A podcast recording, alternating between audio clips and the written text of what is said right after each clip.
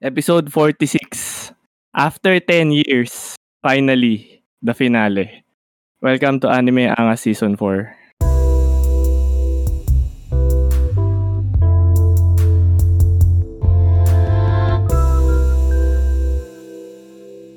ko simulan tong episode na to, moment of silence lang para sa mga tropa nating hindi na naabutan ang final episode ng Attack on Titan.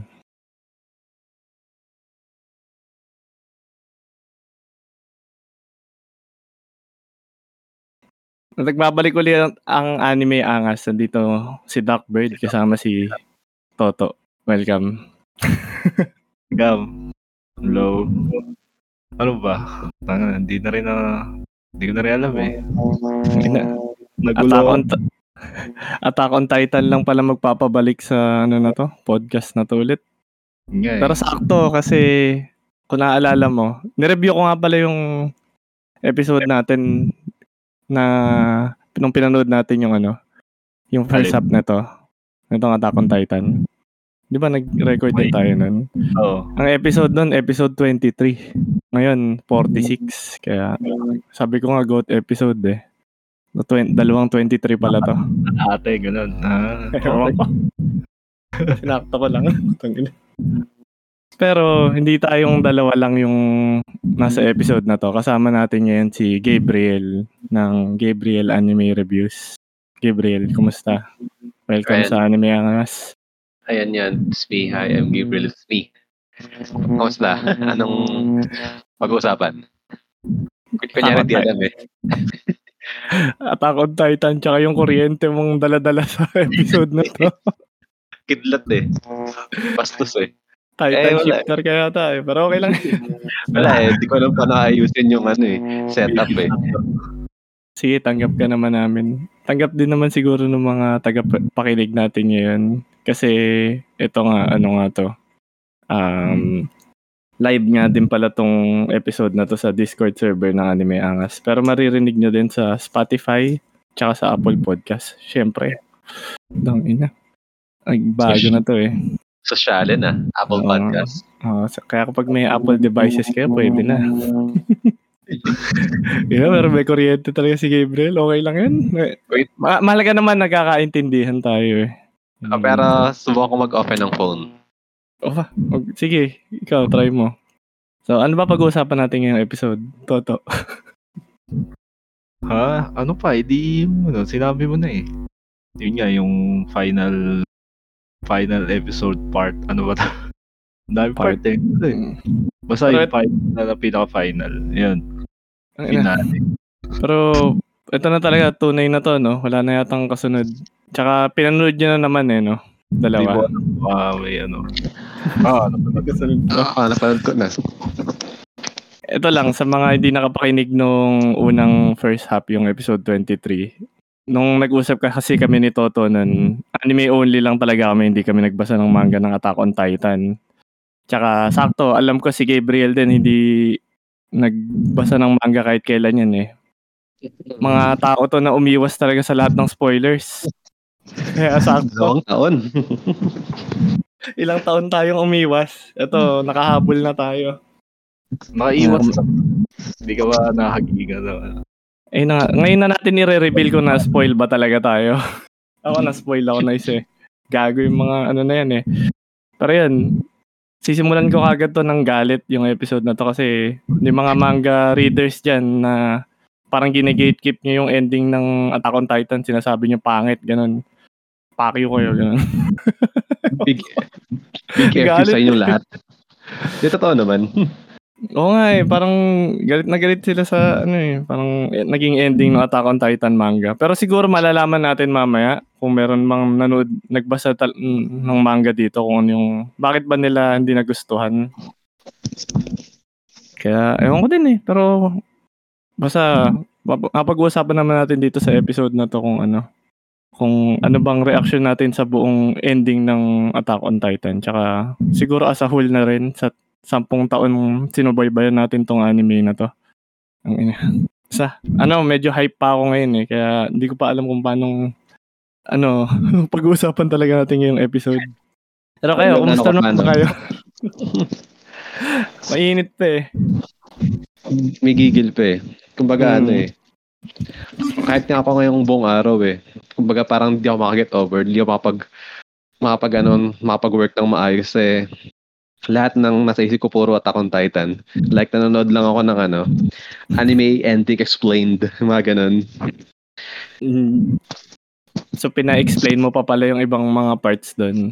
Ako hindi pa nga ako masyado nag-research kasi parang mas gusto kong yung kung ano lang yung pagkakaintindi ko muna. Saka na may mag-explain sa akin kasi bobo naman ako eh. Kaya bahala na kung ano yung pagkakaintindi ko doon sa taas. Ano yan? Kumbaga na tayo mga idiot talaga, no? Oo. Oo. Kung ano talaga yung interpretation natin doon sa last episode na yun. Siguro, ano ba, ang niready ko kasi dito, parang pag-uusapan natin yung naging full, finale episode. Naging tatlong, kasi siya eh. Hinati siya sa tatlong parts. So, okay lang ba sa yun, Toto? Sige lang. Pero kung may gusto kayo isingit sa usapan natin or kung mga naalala nyo yung mga theories nyo dati na hindi naman nagkatotoo, pwede nyo din isama lang. Kasi nung pinakinggan ko yung last episode natin, ang dami ko palang theory dun eh. Kaya buti nga pinakinggan ko ulit dahil parang ngayon, feel ko nagbago talaga yung Parang pananaw ko sa Attack on Titan. Nag-away tayo dun eh. Pero pwede din natin ang pag-usapan mamaya kung ano yung pinag-awayan natin. Matindi nga. Sakto lang. So, simulan natin. Magre-review tayo talaga ng ngayon. Final episode. Kumusta yung music? Simulan natin sa music. Yung opening tsaka ending. Sinad ni Gabriel sa Discord. Pero sa official Netflix tsaka yung mga dinistribute na episode, wala talaga yung opening tsaka ending. Tama ba, Gabriel? Oo, nagulat nga ako kasi in-expect ko kasi nabasa ko na sa mga news na babalik nga daw yung Link Horizon, sila yung banda na tumugtog sa sa mga unang seasons ng Attack on Titan. So parang na-hype ako bigla kasi yun yung nagpasikat yung naging trademark na siya ng Attack on Titan. So nung nalaman ko yun, inabangan ko, pero nung sa Netflix, inisip ko bakit kakawala. Nasaan ka pa yung opening? Kaya sa YouTube ko lang nakita. Hindi pala sinama talaga doon sa mismong episode, Nakita ko nga din sa YouTube yun pero ayoko pa i-play kasi sabi ko, baka ma-spoil ako dito. Panoorin ko na lang kapag doon sa whole episode. Baka mamaya parang AMV na kung ano yung naging highlights ng Kasi ganun yung sa di ba? Sa last part yung kay Hanji. Parang naging basic video. Pinakita yung mga kaganapan. Kaya may spoilers nga din yun. Pero sakto lang. Okay din, pinanood ko na lang yung opening tsaka ending after nung buong palabas. Tapos sabi mo nga yung opening tsaka ending na yun, idadagdag na lang ba yun kapag kinapchap na talaga? Ano bang tama ba? Sabi nila kasi parang i-rebroadcast siya ng parang tatlong lima kasi 'di ba last time parang isang oras siya. So 1, 2, tapos eto na 3, 4, 5. Yun yung magiging opening niya. Kapag siguro sa Blu-ray or what, ganyan. Kasi di ba sa kanila sa Japan, nag-distribute po sila ng mga Blu-ray na mas polish. Ayun, baka doon nila gagamitin. Bagay. So, maganda naman ba yung Alam ko yung pinaka-last opening daw, tribute daw sa lahat ng naging opening eh. Ang nagbabasa ko doon pala ako noon. Pero ang ganda. Pero, ang ganda lang. Parang may goosebumps siya kasi may scene doon sa Actually, pinost ko nga sa Facebook yun na yung yung scene na tumalon si Eren tapos yung kaharap niya yung Colossal. Then dito sa last part, ang last parang scene din, reverse naman si Mikasa na yung susugod kay Eren na naka Doomsday Titan. Parang poetic lang. Yun nga pala, di namin na-warn yung mga tao dito. May spoilers ng episode na to. So sana napanood nyo na yung finale kasi syempre puro yun yung pag-uusapan namin yung finale na tsaka kung Siguro nabasa niyo naman yung manga, alam niyo na rin. Pero mas maganda napanood niyo na rin yung mismong episode. Na ikaw Toto, sigurado di mo napanood yung opening tsaka ending. Oh, alam mo bang meron? Yun na nga rin sasabihin ko. Tinignan ko pa, kasi hindi naman talaga ako nag-aano kahit sa mga normal episode, di ba? Hindi ako ini-skip ko. Pero parang wala nga din sa ano. Parang wala talaga. Parang binalikan ko pa eh. So, hindi ako nag-skip. Wala talaga. Sinama. Wala talaga eh. Kaya sakto nga sinama ko talaga si Gabriel. Alam ko, kinontrata ko talaga siya dati pa dahil nga yung mga tao dito, halos lahat, binasa na yung manga. Tsaka, ang daming negative reactions nun eh. Bad trip nga talaga ako nun. Dahil, parang spoiler na. Naalala ko pa dati sa dito, parang pag nag-ano kayo, like, kapag sa Discord, di ba, naka-on mic, then nag-uusap sila, yung mga tao dito. Then, minimute ko pa yung mga ibang tao kasi non-stop yung spoiler na kapag Attack on Titan na yung topic. Kasi talagang nagpapaka-matrix ako na iniiwasan ko yung mga spoiler bullet na ganun. Oh, ako din tinry ko. Panigurado si Toto, sinubukang hindi ma-spoil eh. So, anong part ba talaga sa inyo yung hindi nyo talaga naiwasan na ma-spoil? Anong aminin nyo na ngayon? Sino okay. Ikaw Toto, na-spoil ka ba talaga? Alam mo. Parang naman eh, parang na-provoke eh. Parang kasi sa personal friend ko na kumbaga parang nahulog sa rabbit hole na nagkukwentuhan lang kayo tas ganyan-ganyan. Sarap yung Pero yung pag yung spoiler ko, parang ko rin naman predicted ko. Wala lang yung yung parang fate lang ni Eren. So ayun, sinabi lang niya na yun nga ganun. Sa akin naman okay lang, di ako masyadong nagalit kasi parang along the story kasi yun nga.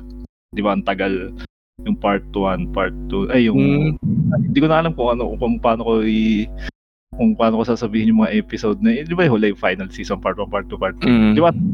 So ang dami mong oras para yun nga para mag-theorize, mag-isip or kung ano. So ayun, parang na-spoil. Oh, pero hindi naman yung tulad ng ibang spoiler na shocking plus yun nga parang nakasira ng experience, hindi kasi medyo experience, so yun lang. So sa kwento lang na spoil sa'yo na ayun nga mamamatay si Eren ganun. Ganun. Okay lang. Ikaw Gabriel, anong spoiler ang di mo naiwasan? Ito yung pinaka nakakainis eh, yung pinaka crucial pa na in-spoil sa akin eh. Yung nangyari to sa yung halik, ganyan. So, na-spoil pa ako sa pinaka-random na lugar sa church namin,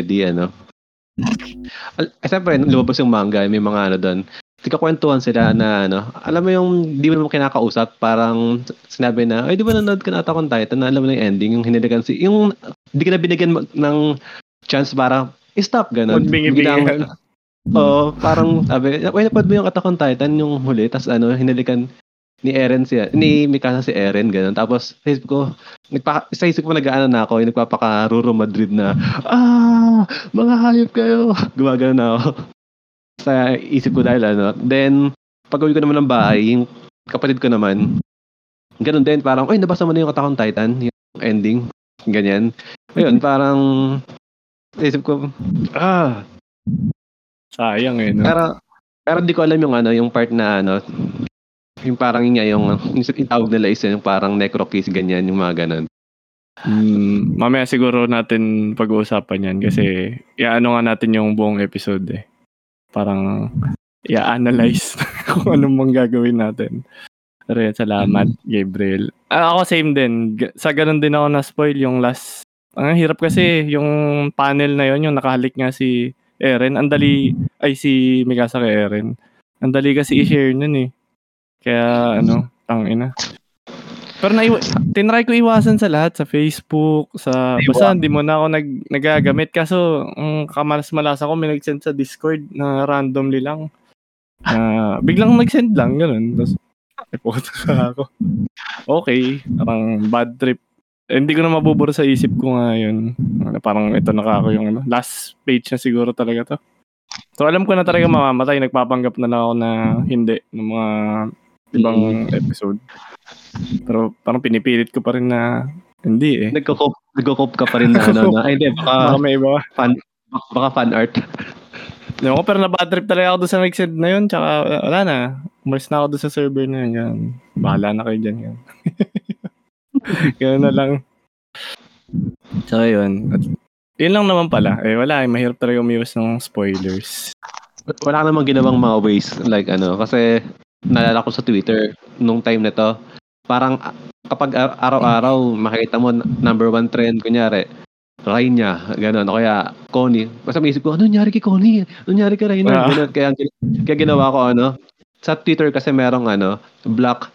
Yung ano, kapag tinake mo yung pangalan, hindi siya ano, parang yung word mismo yung i-block mo. Kunyari, i-block mo yung word na bihasa Eren. Lahat ng cast ng Attack on Titan nilagay ko sa ban list ng mga words. Para kahit anong gawin ko, hindi siya lalabas sa mga feed ko yung mga word. Kunyari, Eren. Pag na-detect ni Twitter na may Eren yung tweet, hindi niya i-ano sa akin, ipapakita.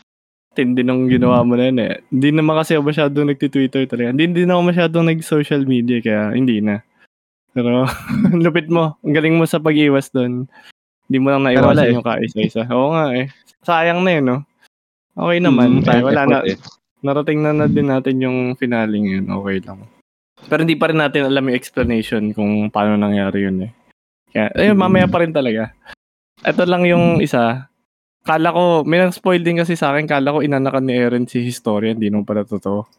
Eh, napeke pa ako doon. Spoil kasi ba yun? Theory kasi nila yun eh.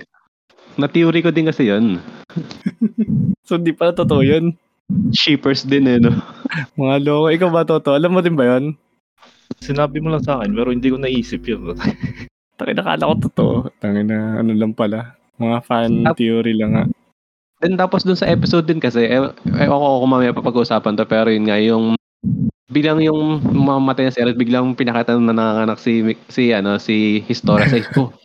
Boy, this is it reincarnation to ganun. Anak nga niya. Oh, reincarnation to. Ganun pala. Hindi parang ano, parang boom ayan. Ano yan parang at yung plot twist dito, parang may pinasok sa utak, may sa vision ganyan memory. Basta ganun. Marami pa no. It turns out farmer boy lang pala no? Hanggang dulo. O kaya nga parang pangit din nun na nagpakasal pa talaga si story sa farmer boy. Akala ko tinatago lang nila pero ewan ko.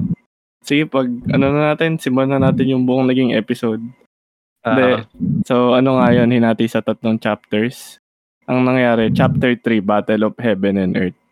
Ito na yung nabitin tayo ng 8 months after. March pa yung first half eh. Tibay nyo, no? Tibay natin para maghintay ng 8 months para lang sa isang 1 hour 30 na bakbakan. Pero, yun nga, kinaya natin. So, yung start ng episode na to, bakbakan na talaga. Naglaban sila Armin, tsaka yung mga past na Titans dun sa, sa likod ni Eren. Tapos na-capture si Armin. Tapos, yun lang, nire-recap ko lang sa inyo. Okay lang ba i-recap ko? Si Armin na tentacle porn. Oo. Pinasubo eh, tapos nawala. Kinuha siya ng isang Titan eh. Tapos, na-confirm ko dito na namatay talaga si Onyang Kupon. Kaya totoo, nung buti nga na-review ko yung last episode natin. Di ba sabi ko nun parang gustong-gusto ko mamatay si Onyang Kupon? Parang ngayon, nalungkot din ako na patay na siya. Pero hindi... Parang nalungkot lang ako kasi nakita nag-crash yung plane niya. Yun. Tapos yun, bakbakan lang, past Titans versus sa kanila. Panoorin nyo na lang. Basta ma-action. May reaction ba kayo dito? Sa chapter 3 lang naman to eh. Yun lang yung nangyari eh. Naalala nyo pa ba to? Hindi ko pala kayo napag-ready kung may gusto kayong sabihin sa bawat chapters eh. Pero ito yung part na nadayaan ako kay Card Titan. Kasi kaya pala niya bawat patay sa kanya, biglang transform lang siya ulit. Tapos, pag tinusok siya, transform ulit. Unli eh. Lumabas lahat ng kapangyarihan nila eh. Parang sinabi dun sa mga past episodes na hanggang max na 3 lang. Ganyan. Tapos yung pangatlo, medyo latak na, ganun. Eh, PX is peak eh. Kaya forgivable eh. Daya. Pero parang ito ang last episode na to, feel ko naglabasan na lahat ng daya, lahat lumakas na. Parang nagsunod-sunod na din eh. Oo. Parang di ba natatalo na nga sila. Tapos parang susuko na biglang lumabas na si Falco na. Ang ganda ng scene na 'yun Yung iconic eh. Yung kay Mikasa tapos nagkapakpak. Pwede mong i-screenshot 'yun eh. Hindi ko palang magets yung doon. Yung paano niya nagkaroon siya ng pakpak. Sino? Si Falco? Mm-hmm. Toto, naalala mo pa ba yung last episode natin? Hindi na masyado. Kung paano nagkapakpak si Falco. Ayun, nireview ko kasi. Kaya nakakatawa pala mag-podcast kasi pwede mo pakinggan yung dati mong pinagsasabi. Pinakita na ba siya last Di ba ngayon lang naman? So, paano? Hindi. Pero nag-usap tayo kung bakit magkakapakpak si Falco eh. Tangina. Pero ako po. Gago lang kasi natin eh. Kasi nga Falcon siya. Oo nga. Kaya kasi nakalimutan ko na rin eh. Kaya dahil pala nireview mo din yung sarili mong opinion nun eh. Gagawa ng Titans siya, no? Dahil ba sa tulong ni yun? Ni Annie? Or what? Nag-vision lang yata talaga. Hindi ko na din alam explanation. Yung Titan mo na si Falco. Ano tawag sa Titan ni Falco? Kanya yung yung jaw? Jaw ba? Oo. Kasi kinain niya si si Poco eh. Oo. Yung maliliit lang siya ng Titan, di ba? Naging tapos biglang... Basta nagka-vision daw siya dahil may beast fluid daw siya eh. Di ba si... Kay Manong last season. Ang explanation na siguro doon dahil may beast... nga siya? Na-transform siya gamit si Beast Titan. Di ba yung mga Beast Titan nagiging kung ano-ano, unggoy, elepante, mga ganun. So nagka-vision daw siya na Yun lang siguro. Pero hindi na masyadong nag-explain to eh. Kaya baka puro tayo na lang mag-iisip na mga nangyari. Pero yun. Just enjoy the show na lang daw. Binigay na. Pero tama naman eh. Kung may explain mo din naman siguro. Hindi na lang binigay sa'yo. Tsaka Falcon nga. Falcon nga daw yung pangalan niya. Saka kasi di ba nagkaroon siya ng vision nga daw na nakita niya sa yung mga ulap. Ganun. Basta parang ganyan na naalala ko eh. Pero fast forward talaga Nabilisan din ba kayo sa mga kaganapan? Oo. Ikaw, Toto. Ano ba? Kumusta? Bibilisan ka ba? Parang iusapan natin ngayon. Parang, ang tagal na nag-iintay po. Parang siguro kailangan na i-catch up yung event sa real life na... Basta ako hindi. Okay lang sa akin. Kasi yun nga. Ako eh. Kumbaga, ang tagal binibigyan. Tapos kung babagalan pa nila yung build-up, Oo. Hindi, parang ito narinig ko reklamo ng mga manga boys eh. Ano yan? Sige, bigyan mo kami. Ano yan? Nirash daw yung parang yung final, ball, yung chapter. Kasi final arc dun sa parang rush daw. Parang, hindi ko naman masyado pinapakinggan, pero ito yung mga isa sa main point na nakikita ko. Yung kaya mga nagre-reklamong pangit, ganyan-ganyan. Parang gusto nila ma-justify lahat ng build-up ng kada character. Kasi ganyan-ganyan. Hindi ko na-elaborate lahat, pero... yun lang yung Pero sa akin, okay. Hindi naman kasi Siguro yung presentation. Tsaka yung tayo kasi naghintay sila. Sunod-sunod. Every week yata bigay sa kanila eh. Monthly ang kanila eh. Monthly ba? Ayun, tama. Salamat libre. Oo. So parang kanya-kanya experience yung...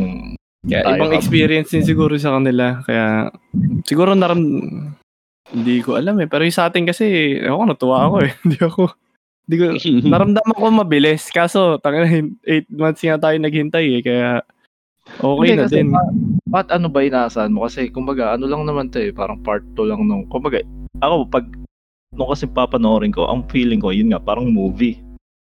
Parang second part na movie. So, in-expect ko talaga yung storya. Wala nang masyadong kung finale na talaga. Kasi last, pag nalaman mo rin talaga last na, di ba? Mm-hmm. So, in-next, nandun na talaga lahat. So, ewan ko kung paano. Same lang din. Alam kong sa 1 hour 30 na isisiksik na talaga nila eh. Kaya, medyo mabilis, pero goods nga din sa akin. Okay lang naman yung pagkakarash niya. Pero, siguro may mga major plot points sa story na pwede pa sanang pag-usapan. Kaso, yun nga. Baka hindi na masyadong na-elaborate yung mga pangyayari. Pero okay pa rin siya sa akin. Ayun. So, move on tayo sa chapter 4 ng ng naging episode. Title na to, Long Dream. Ito naman yung part na si Zeke at saka si Armin na yung nasa paths. Di ba na pinasubo nga si Armin nung ng isang Titan. Ano ba tawag dun? Parang kabayo. Balang natatawa ko, kapi. Hindi ko rin. Hindi ko alam. Di ba hindi nila maano ako eh.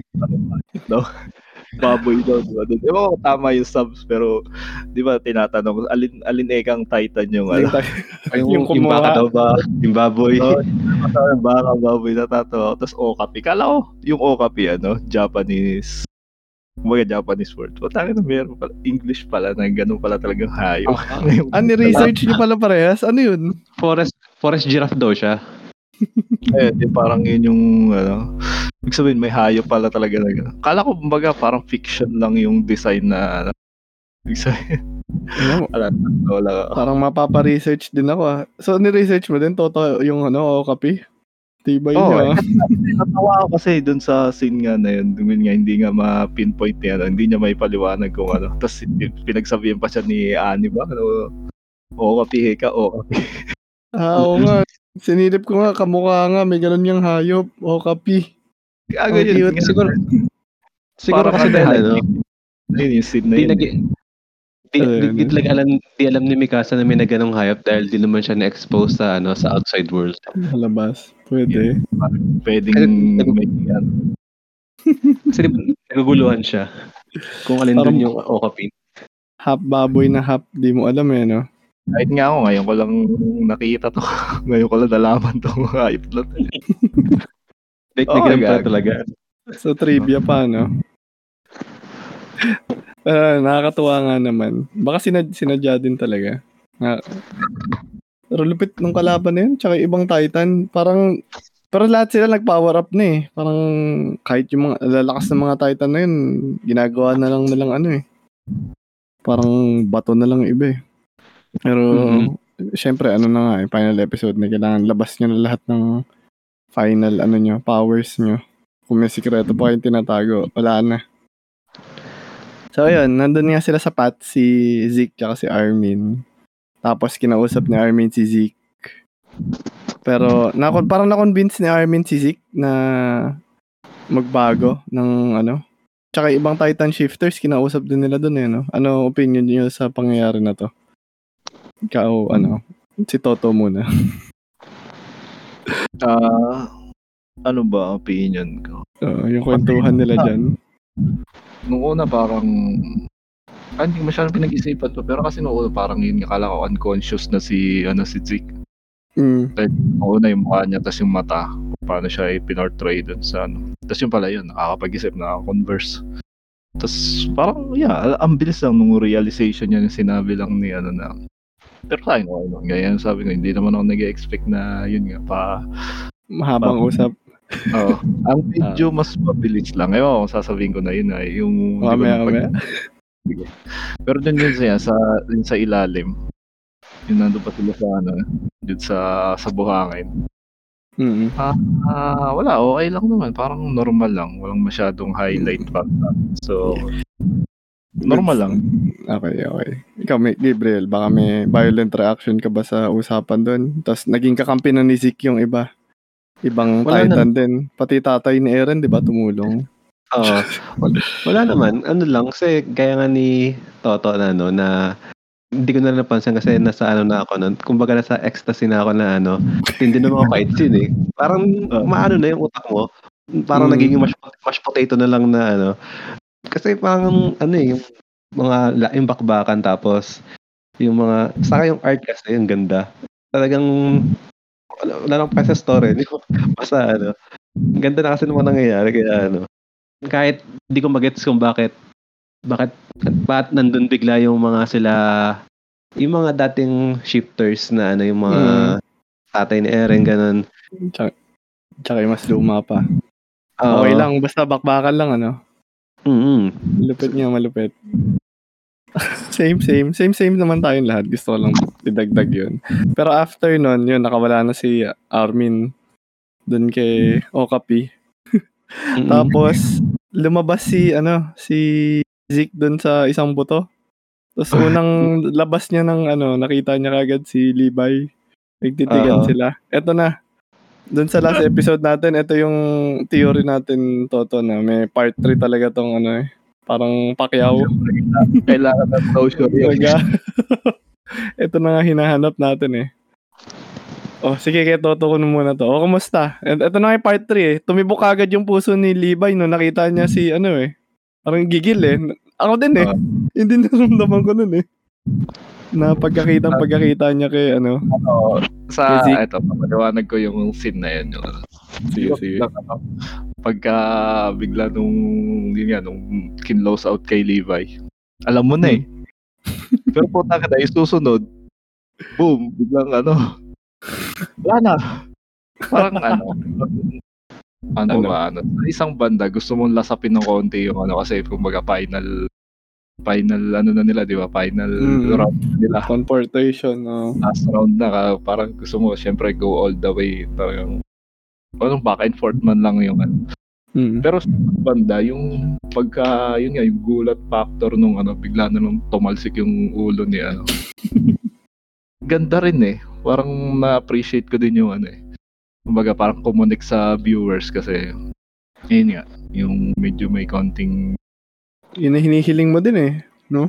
Oo, pero syempre iba siguro preference na lang kasi iba, nasa pinakonti yung laban. Pero sa akin yung bagay isang mabilis na quick experience na nagulat ka, wag biglang tumaas yung mo. Tawa, napakiti talaga So, isang ganun ka lang pala. Ikaw, Gabriel, baka iba reaction mo dyan. Kay Levi Zeke. Ayos naman. Medyo lang sa akin kasi medyo na human na yung character sa akin ni Zeke na nalimutan ko na antindi pala ng galit ni Levi sa kanya. So parang parang di ko inexpect kong yung na yung talaga yung last order nga ni Erwin kay Levi na gusto niyang ma-fulfill. Kaya inexpect kong papatay niya pero parang na-humanize na sa akin si Zeke na shit. Parang patay. Ganun. Pero okay na. Parang na rin kasi, no? Parang hindi na siya yung masamang Zeke na Parang, at saka handa na rin siya mamatay eh. Kaya din eh. Yung feeling ko naman doon, hindi siya hindi siya masyadong good feeling eh. Gabriel? Saka kasi parang, yun nga, hindi na siya lumaban dahil ang talagang goal lang niya is talagang matapos na yung rambling kasi di ba kailangan niya ng boy si Zeke para yung connection nila ni Eren para gumana yung rambling yung royal blood ganyan sa si founding. So parang binigay na lang niya sarili niya kay Levi. Wala nang parang resistance na na pero satisfying din naman dahil yan pa si Levi yun eh saka yun talaga yung season 3, parang season 3 pa lang yun na yung goal niya. Tagal nga natin hinintay yun. Singit ko lang, ang pala parang medyo ang pinaka na nasayakan lang. Kasi yung napakaganda lagi ng dialogue nung dalawa ngayon yung hindi ko alam kung napapansin niya. Yung back and forth nila. Yung salitaan, yung alam sila yung sarcastic na seryoso na parang gorilla ganun. Tsaka yung mga subs, di ba, nakakatawa ko. Si Zeke din eh. Di ba, parang naman sila eh. Magkaiba lang sila ng style, pero rivals eh, no? Ganda nung yung palitan nila ng dialogue ng yun lang. Medyo mas mahaba, okay din, pero hindi na naman, pero wala na eh. Hindi na siguro binigay sa atin yung parang nag-aanuhan pa sila, trash talkan, yung ganun. Wala na. Instant na lang. Kaya, gets ko baka sa iba, rush yung part na yun. Pero, wala na eh. Kailangan eh. 1 hour 30 lang binigay. Saka parang saka di parang di na rin doon yung focus ng character ni Levi eh nung mga huli. More on ano na, yung about sa mga ano nila, comrade nila na ano. Ina yung naging ano niya. Nakita ko doon si wala na silang pagtatalunan eh. Wala nang laban na magaganap kasi pareho na sila ng goal. Stop. So okay. Yun na wala na talagang laban na magaganap. Kaya nga, bet pa kayo maglalaban-laban, isang final boss na lang talaga kalaban eh. Yun nga yun eh. Hindi na rin eh. Parang magulo na lang. Tsaka survive na lang talaga, ano nila eh. Kailangan na lang nilang manalo, yun na lang yung final goal eh. Pag namatay ka dun, tapos na eh. Yun na eh. So, yun, okay lang nga din. Pero at least, binigay nga sa atin yung ganong kamatayan. Conclusion ng saga nila. Ng part 3 nila. Good. Okay naman. Tapos, yun nga, pinasabog na yung isa leeg ni Kite. Yun nga yung andaya. Nilagay ni Kite yung napakadaming bomba. Tapos, pinasabog ni Jin, ano ba? So, tanggal yung ulo ni Eren. Tapos si, gulat ako dito yung ano, yung kay Armin pag nagtatransform siya. Parang, nuclear. Hindi ba talaga kalakas yun? Parang yung kay ano, iniisip ko, ginto ba talaga yun, di ba? Kay si Bertold, ano, may isa natin nakita na, pero parang pausok-usok lang yun, di ba? Ginawa niya dati sa ano yun eh, sa Marley. Pero hindi naman ganun kalakas, di ba? Baka awkward skills. Na-buff na yun. Parang, kasi final lang. Napakalakas eh.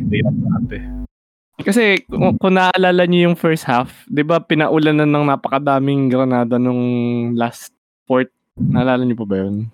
Mm-hmm. Yung basta ang daming pinaulanan, lakas din nun eh. Pero hindi tinablan, pero itong nuclear. Pero siguro dahil nga naputol na din, natanggal na rin yung connection kay Zeke, kaya pwede din. Pero yung ang colossal kasi 'di ba sa ano, mas iba yung laki niya compare sa mga wall. Kaya ano. Kaya parang then makes sense din na kaya niyang patayin yung mga ibang ano, mga iba yung laki niya. Kumbaga yung pero ano, eto na ilalabas ko na yung galit ko eh. Parang unfair kasi napatay lahat. Pero si kaya binalikan ko talaga yung last episode eh. Si Reiner di na naman namatay. Kasi di ba yun nga yung sacrifice, parang ayun na si Reiner, tapos okay lang yan masabugan, mabubuhay pa rin yan. Si Reiner nabuhay pa, pero yung ibang mga Titan nun. Galit na rin eh. May armor na. Sinabi naman ni Peck na ano, diba, na di naman mamatayan kasi ano, armored nga daw siya. Oo nga, armored talaga eh. Alala ko. Sobrang lakas niya talaga eh. Sige, mamaya natin pag-uusapan si Reiner. Kasi siya yung naging highlight ng first episode natin ng Totto eh. Dadagdag ko na lang yan sa siguro sa pa-ending. So yun nga, nag-explosion, tapos tangina ito yung may isa pang form si Eren, yung nahiwalay na yung ulo. Yung parang colossal titan na may buhok lang.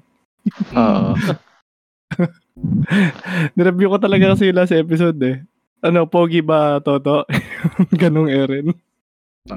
Hindi ba ganun na yung ano? Yung mukha. Pero ito, colossal form pa eh. Ganun. May tawag din yun. Kailangan sigurong pantayan nyo ano kasi diba parang last matchup na air. Match. Ayun pala. Sinama ko dun sa theories natin to eh, yung baka meron pang Reiner versus Eren last match. Pero hindi na pala mangyayari. Ang last match pala Eren versus Armin na suntukan. Sayang yun lang. Pero maganda naman yung naging suntukan. Anong form siya sabi mo, Gabriel? Yung may tawag na yun yata yung Last Titan ba? Ewan ko basta may mga sila doon eh, parang tawag-tawag ganyan. Kasi di ba yung Doomsday Titan yung parang may parang may yung skeleton na may may rib cage. Baka ito ata yung basta ewan ko. Titan. Parang lang eh. Titan Zero. Parang parang naging Gundam yung laban na yun. Gundam naman daw talaga yan eh. Mga Gundam na flesh lang. Kasi kinokontrol niya. Pero yun, kailangan hinihiwalay lang nila si Eren dun sa uod eh. Kasi parang pag nagdikit pa daw sila, matutuloy pa. Oh, yung halo si Jade. Tapos nagpausok pa. Ito pala, ito. Butin nilagay ko to. Yung nagpausok si Eren na... Kasi nung... Nagpausok siya nung naging last form na nga siya. Kung tawagin na natin Titan Zero. Tapos lahat pa nung nakaamoy... Nagiging Titan pa. Ano na feel nyo nun? Nung naghawakan pa si Connie tsaka si ano? Si John. Hindi, dapat ang tanong ano? Umiyak ba kayo nun? Ikaw na sumagot. Gusto ko na feel na lang eh. Wait, umiyak ka ba? Bali, buong episode umiyak ako eh. Bakit? Hindi man ginaas yung bo, pero doon sa yung mga scene na nakakaya. Doon dito sa scene na to, parang ano? Alam mo yung ano? Masyado ako invested eh. So, nung part na yun, hindi napapano na ako. Parang, no. Parang yung ano, parang napaka-hopeless na ano. Ganun na yung feeling din yung ano, yung kaila, parang nag-akbayan pa si Gian saka si Connie. Na tapos, nakikita mo na ano, yung, diba yung makita mo yung mga reaction nila, Piek, nila Annie. After na makita yung mga parents nila, tapos all of a sudden, biglang, ganun pa yung magiging ano na magiging pure Titan pa yung mga ano. Kaya ayun. Kasi nung yung mga sinent ang parang ang hopeless na ito baka ako yung magiging ending na ano. Si Eren lang yung mag-isang tao sa buong mundo. Tapos parang ayun, parang kasi di ba daming ang spoilers na yun nga pangit ka daw ng ending. So hindi nakalaro sa isip ko na I should ito ba yung magiging ending na ano. Talagang lahat, patay lahat. Kasi makikita mo na ano, di ba, parang gulpin na rin sila doon sa mga ano, doon. Basta, hirap na nga talaga sila noon eh. Matindi nga. Ikaw, nawala yata si Gabriel saglit, pero totoo ikaw naman. Yun nga, yung nagpausok si ano, si Idol. Kumusta naman? Ano ba, okay lang kasi sa akin lang, parang amang malungkot pero parang mas gusto ko pa nga eh, yung parang kumbaga ride to sunset nung ano nung tropa.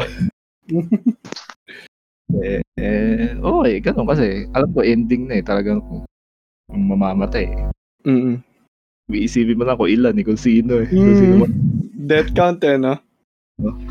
So okay lang, ready na ako tsaka eh parang mas gusto ko parang mas mahanga sa akin eh, kumpara sa akin na yung hanggang dulo laban hanggang dulo. Ako nagustuhan ko din yung part na yun. Sayang lang yun nga. Kasi pag-uusapan natin mamaya, hindi pala yun yung last horan nila, mabubuhay pa pala. Nagustuhan ko din yun kung ano eh, nasaktan ako pero parang understandable nga na shit, tangina. Mababawasan talaga eh. Ang pangit nung ano, pero maganda dahil naging Titan pa sila nung huli. Sa lahat nung struggles nila, naging ganun pa. Ang galing lang. Kaso, ayun na nga din. Mamaya, medyo nagbago din pananaw ko dun sa scene na yun dahil, yun nga, hindi pa magiging okay din pala.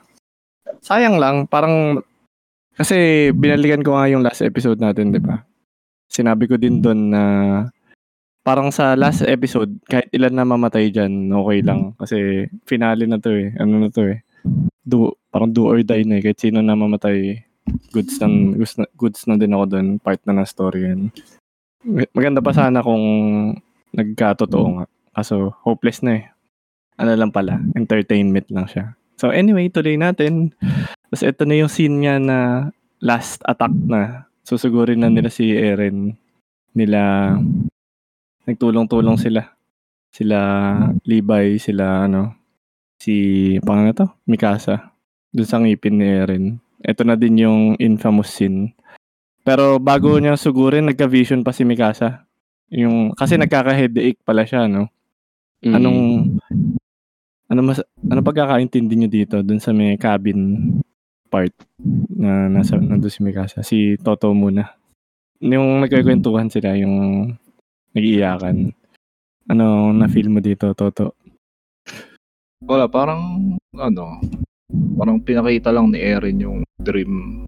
Kasi ba, di ba, sinabi naman, yun yung gusto ni Mikasa, yung maka sila, magsettle silang dalawa malayo sa ano. Yeah. Oh, parang parang feeling ko hallucinate lang na ano eh. Hindi ko na kasi naiintindihan habang pinapanood ko yung nangyayari. Nakailagulit kang. Ako din. Sa totoo lang ako din. Kung hindi ko talaga yun nga, kung walang ibang taong magpapaliwat sa may sarili akong take pero hindi ko alam kung tama. Basta hindi ko na rin masyadong pinag-iisipan kasi habang pinapanood. So yun nga, nung habang pinapanood ko, ang pinaka quick understanding ko dun sa yun nga, parang pinakita lang ni Eren yung parang gustong buhay ni Mikasa. Na ganyan. Ayan. Ito na. Ikaw, Gabriel, meron ka bang ibang interpretation? Kanya-kanyang interpretation kaya talaga yun? O inexplain? Feel ko inexplain din eh. Ako, di ko na ito. Ikaw, Gabriel. Sa cabin. Ano lang ata si Mikasa nun, naging delulu. Hindi, ano? Parang ano? Tawag dito.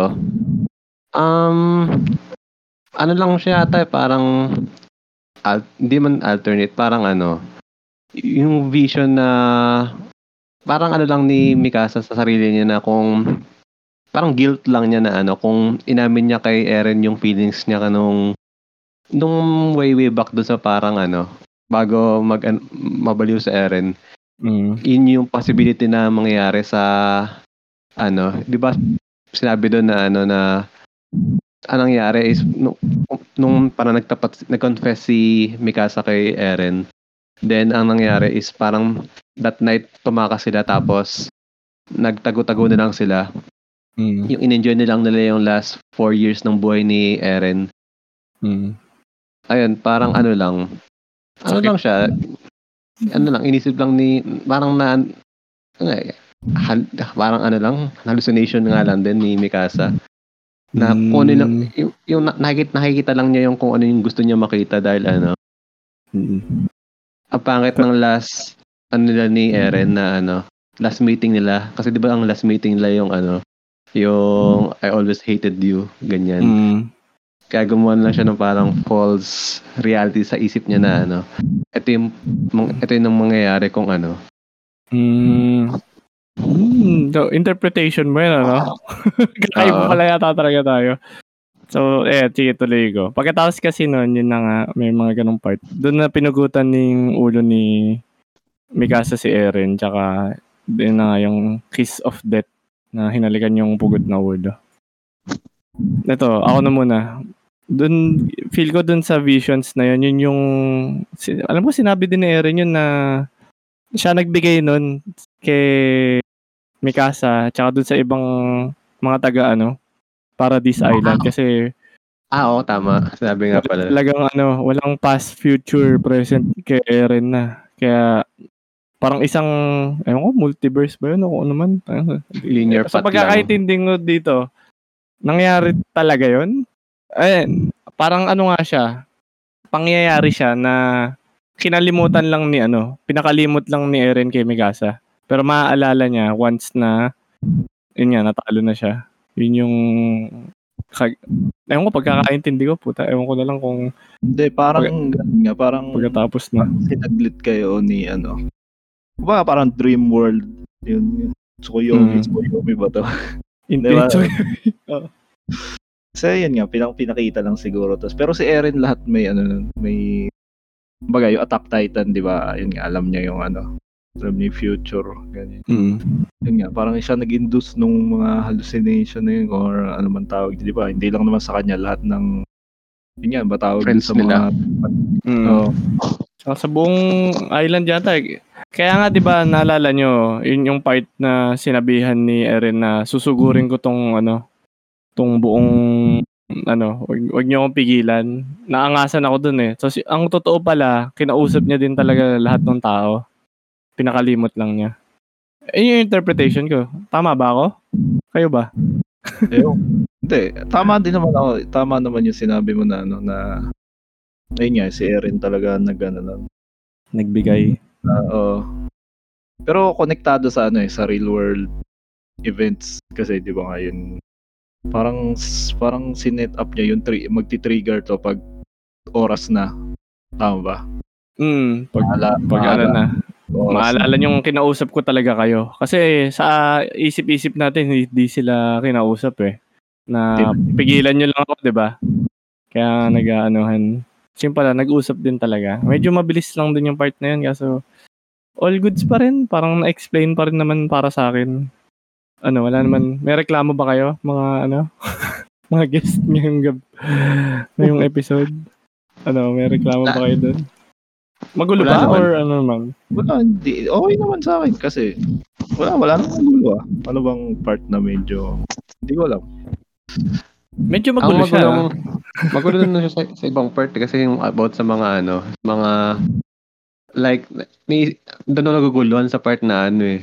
Yung sa mga first scene nga na ano yung 'di ba yung sa first episode niya yung sabi na ano yung why are you crying, Eren? Yung pagkagising dun sa parang tabi, sa may puno. Na, kasi isip ko, ano, parang, paano siya nagkaroon ng ganong vision na hindi pa niya nakukuha yung power ng founding. So, ibang time talaga siya, no? Gulo nga eh. Yun lang yung magulo, siguro yung pag, ano, kung paano. Hindi natin alam kung nasang universe nangyari yun eh. Kasi after din doon, okay, sama din natin. Yung kay Armin, kinakwentuhan siya ni Eren. Yun na yun eh, yung final chapter na to eh. Parang chapter 5, yung mga ba Titan nun? Toward the Tree on the Hill. Yung kinakausap pa si Armin ng bata. Tapos ano, yung... kasi yung Attack Titan nga ang nag-ano lahat nun. Ano nga siya, future, past, present. Yun nga eh, parang in-explain niya din kay ano nun eh. Ako na ni Eren. Siya mismo. So, yung Attack Titan, kahit bago pa maging ano si Eren, di ba? Ewan ko, yun ang pagkakaintindi ko. Kahit ang set in stone na talaga yung magiging destiny, ganun. O, di ba, sinabi rin niya na ano, yun nga kay, kanino ba, sino ba kausap niya si Armin, na parang dinelay niya ng dinelay yung possible outcome, pero... sinubukan daw niya lahat, di ba? Wala talaga. Ayun talaga. Yun pa nga isang magulo eh, yung part na ano. Doon na naguguluhan sa ano na yun eh, yung sa nanay niya. Ah, totoo yun, feel ko. Sinabi niya. Oh, sige. Yung kay Bertod na ano, wag kainin si Bertod na para ang puntahan yung nanay niya. Parang, what? Kasi ang gulo kasi talaga ng ano eh, yung future, yung may future past future paradox kasi yan sa amin. Future past present. Oh, magulo na yun. Mga time ano eh. Kahit ako hindi ko kayang i-depensa nyo. Kahit ano kakapal. Kasi yun lang yung the fact na set na yung future tapos yung present is may free will pa, parang ang labo na hindi mo pwedeng baguhin, pero ewan ko, yun ang ano eh, yun ang meta ngayon eh, yung mga future na yun nga, parang nakaset na yung future, kahit anong gawin mo yun pa rin ang resulta. Puta, ibig sabihin wala, kahit matulog ka na lang. Ganyan din ako sa mga ano eh. Meron kasi mga ganyang ano, kung time pala talaga genre ng ano no, ng Attack on Titan. Kaya meron kasing ganong type ng time, may yung loop, may ganon.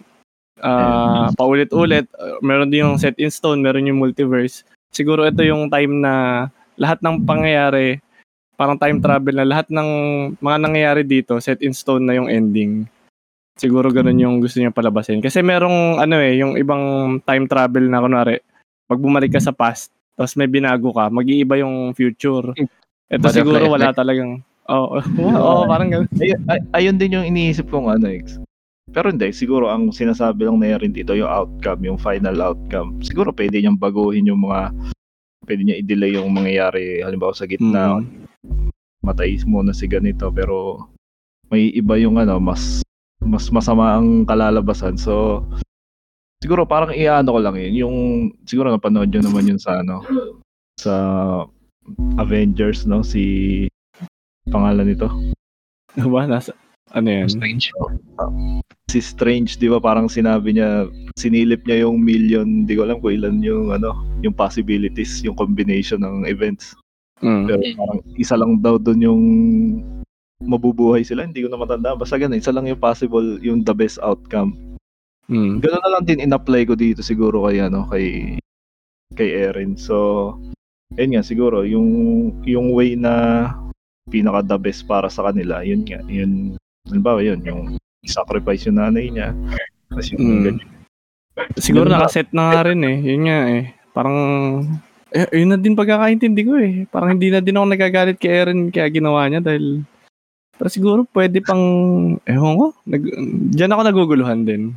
Kung pangit ba siya dahil meron pang better way si Erin or okay lang siya dahil set in stone na yung buong ano, yun yung wala yung nag-aano sa akin eh. Hindi mo masasabi naman ni Erin yun, di ba? Sabihin na natin nakita na niya lahat. So, yun na lang din ang inisip ko. Parang ito na the best way. Oh, so ano nga, Yeageris pa rin talaga ako. Oh. So, good. Ala pa rin. Hindi pa rin ako mapapalitan mga ano, tagapakinig. Bias pa rin kay Idol Erin. Ano, Gabriel? Saka, inaddress din ni Erin na ano eh, na ano nga lang daw siya. He just stupid na ano, na nakatikim ng power. Kaya ano, wala siya ibang maisip na solution. In lang daw. Kasi nga ano nga daw siya, idiot. Pwede nga. Kasi kung ibang tao pa naman siguro yung ano, no? Kuwari mas magaling. Pwede nga din. Tama naman. Erin talaga. Walang taong makakapag-process nung ano eh. Isipin mo, bagsakan ka ng information ng past, present. Paano mo ipaprocess? At saka ang gulo nga na nga daw, di ba? Hindi na niya alam kung ano yung present dahil patalon-talon siya. Inabi diba? Niya mismo, sabi niya, sabog na yung ulo. Oo. Totoo. Kawawa din. Parang, awa ako kay Idol. Pero, ganun talaga eh. Siguro yan na yung best outcome. 20% lang nga daw ng ano. Tsaka pumayag na rin sila Armin eh. Tsaka nasabihan naman nila. Kaya nga. Nakalista na to eh. Sabi ni Derek eh. Nakaready na to eh. Pero yung sad lang dun, yun na nga, yung, ito pa isang scene na siguro pinag-usapan din ng mga fans. Yung sinapak na ni Armin si Erin dahil, nalungkot din si Erin dahil, ano nga, parang ayaw din niyang maano mapunta si Mikasa sa ibang lalaki. Ano na feel niyo dito? Kay Gabriel mo na ako dito. Ano na feel mo dyan? Sa scene na yan. Noong una, medyo naisip ko parang cringe ganyan. Parang, ganun. Like, di naman, siyempre, ano nga tayo, di ba, mga Yeageris tayo na, hindi, Erin built different eh. Ganyan, pero, parang, ano siya eh, laluch na, ganyan, na cold. Tapos, biglang dito, ano, na ano siya, naging sad boy na, ano, na simp kay Mikasa. Pero, maano mo din later on na, ano eh, may isip mo na, ano, he's just a boy na ano yun na hindi naman nagbago yung character niya mula season 1 hanggang etong season na bara-bara lang siya sa mga ginagawa niya ganun tapos lahat ng bagay parang ang solusyon lang niya is ano violence ganun kaya ayun maano mo din na ano na nag-growth di siya ano siya? Out of character. Saka sinabi, din siya, na-humanize din siya na, sinabi din niya na, ayaw din niya talagang mamatay, ganun. Ganda nga din yung part na yun. Parang pinakita lang yung side ni Erin na parang mahina din. Oo, di ba? Lang din siya. Na, tao lang din eh. Na parang tayo lang din na kung i-relate natin sa real life na may mga character tayong pinaportray. Kunyari ako, pinaportray ko, kunyari ako, Erin ako na ako. At cool ganyan na cold-blooded, ganun. Pero, alam ko sarili ko na, kumbaga parang it's just a facade, gano'n. O kaya, ano lang to, maskara ko lang. Pakitang tao ka lang eh, no? Character lang, doon mo kita na, ano, gano'n lang din si Eren na, ano, pinuportray lang din niya yung Eren na idol natin. Pero totoo, it's just a boy, parang ano. Eh, tinatago ka talagang, ano, yung feelings. Oh, gets naman. Ikaw, Toto, gano'n ka rin ba? Dun sa part na yun? Or nainis ka ba? Ano ba? Hindi. Na, ano nga ako, natuwa kasi since... Kasi yun, tama, ako hindi ko naman talaga inisip na nagbago siya yan eh. Kumbaga, tamang kasi nag-gets ko yung, yun nga, since nag-overtake yung dumating sa kanya lahat nung, ano, nung naghawak yung hinalikan niya yung kamay ni, di ba doon pumasok yung istorya? Oo, doon siya nagisabog eh, no? Oo, kasi talaga, no? Kasi di ba bago yun, kasi parang normal na bata lang naman siya, normal na teenager na, yun nga, explore the world. Oo, papakita. Pero since nun, di ba parang wala na yung emotions eh. Parang, ikaw din eh. Tayo na yun. Nakita mo, wala na, nakalista na pala yung ending eh. Puta, kahit anong gawin mo, wala ka nang pakialam. So, yun yung sinubukan patayin niya, no? Parang, turn off niya yung emotion. Tas, ever since ilang season, dito lang niya ulit binalik. So, lungkot? Ganda, maganda sa akin. Ganda nga. Ang ganda, tsaka nakakalungkot yung part na yun. Grabe. Parang sakit. Saktan ako kay Idol. Eren, number one. Nga Yegaris. Sakto pala si Gabriel. Yegaris eh. No, mapagtutunuan ka dito mamaya, Toto. Pero hindi naman siguro. Kasi finale na eh. Wala nang... Feel ko wala na tayo masyadong pag-aawayan. Hindi tulad ng mga previous episodes. So, yun na nga. Parang naging epilogue na din. Yun na nga, pina-explain na sa atin yun. Tapos kinausap din pala ni Eren yung ibang mga tao na ginawa ko to para sa inyo. Para sa freedom nyo. Lungkot. Tsaka yung...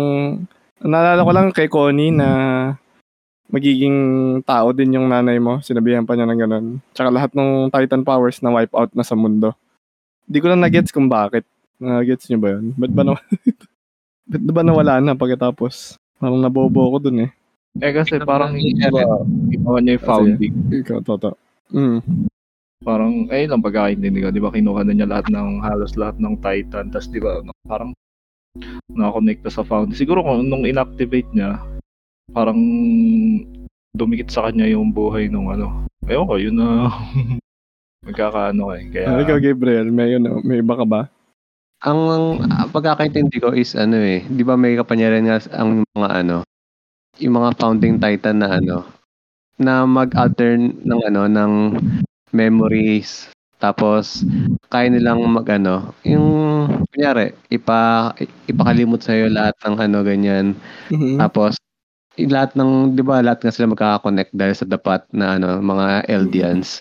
So ginamit niya yung kapangyarihan ng founding titans para mawala na lahat ng ng Titan ability ng mga ng mga Eldians, kasi 'di ba yun yung parang sumpangan ng Ymir na pwede mag-transform ng Titan yung mga saka ayun para maging peaceful na wala nang nagiging anak na ng mga devil. Pinasagot ko lang kayo pero pili ko mali kayo parehas.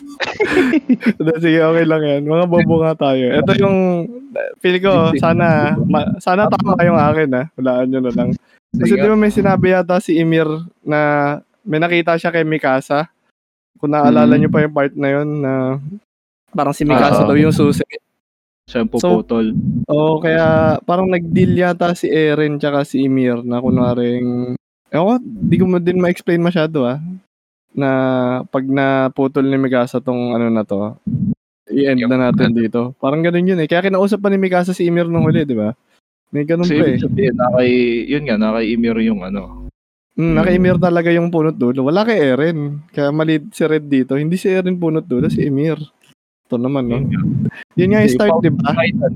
Yung founding titan. Yung start, di ba? Na pumunta si Ymir dun sa founding kasi. Hindi naman niya sinabi si Ymir eh. Sabi si founder. Sorry na. Wala. Kaya nga kayo Ymir talaga. Tapos ang susi daw talaga si Mikasa. Sa huli. Lupit. Okay sa akin yun. Naguluhan lang ako ng onte pero Kung tama yung pagkakaintindi ko, ha? Ni Emir. Medyo magulo nga din yun. Pero kung inanalyze ko ng ganun, parang okay pa rin eh. Hindi pa rin, wala naman masyadong butas ako nakita. Parang well-explained or may explain ko na, magagawa ko na sarili na explanation sa isip ko. Okay pa siya, wala pang ano. Yung epilogue na rin. Tapos na rin talaga eh. Kumusta naman? May ano pa dun eh. Yung ililibing ni Mikasa yung ulo ni ano ni Eren. Eh, eto na spoil lang ako dito eh. Yung scene, pinanood mo ba yung credits? Yung post credits. Hindi, kahit yung credits lang muna, yung puno lang, tapos nag-future lang. May ano pala doon? May parang Easter egg yata na, di ba pinakita pang namatay si Mikasa doon na matanda na?